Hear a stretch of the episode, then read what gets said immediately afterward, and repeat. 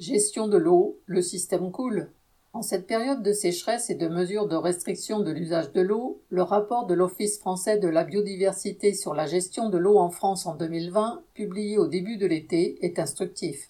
On y apprend que 20% de l'eau en moyenne se perd dans les canalisations et que les pertes peuvent aller jusqu'à 40% dans certains réseaux. Le rapport précise que cela représente l'équivalent de la consommation annuelle de 18 millions d'habitants.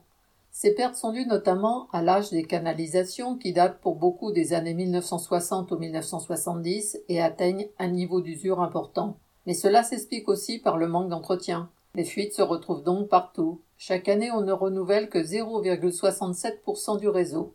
À ce rythme, l'Office explique qu'il faudrait 150 ans pour le moderniser complètement. Cela n'a rien d'étonnant. 70% du réseau d'eau est délégué par les collectivités à des entreprises privées géantes, principalement Veolia, Suez et Lassor, qui réalisent des bénéfices importants, plus de 1,7 milliard d'euros pour Veolia l'année dernière. Les redevances perçues par les agences de l'eau les financent. Ces taxes sont payées à 90% par les ménages, bien que l'usage domestique de l'eau ne représente que 22% de l'eau produite. Les grandes entreprises de l'industrie et de l'agriculture, grandes consommatrices d'eau, ne paient que peu de redevances.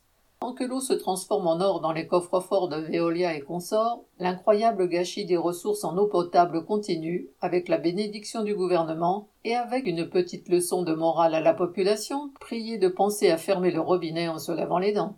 Arnaud Votard.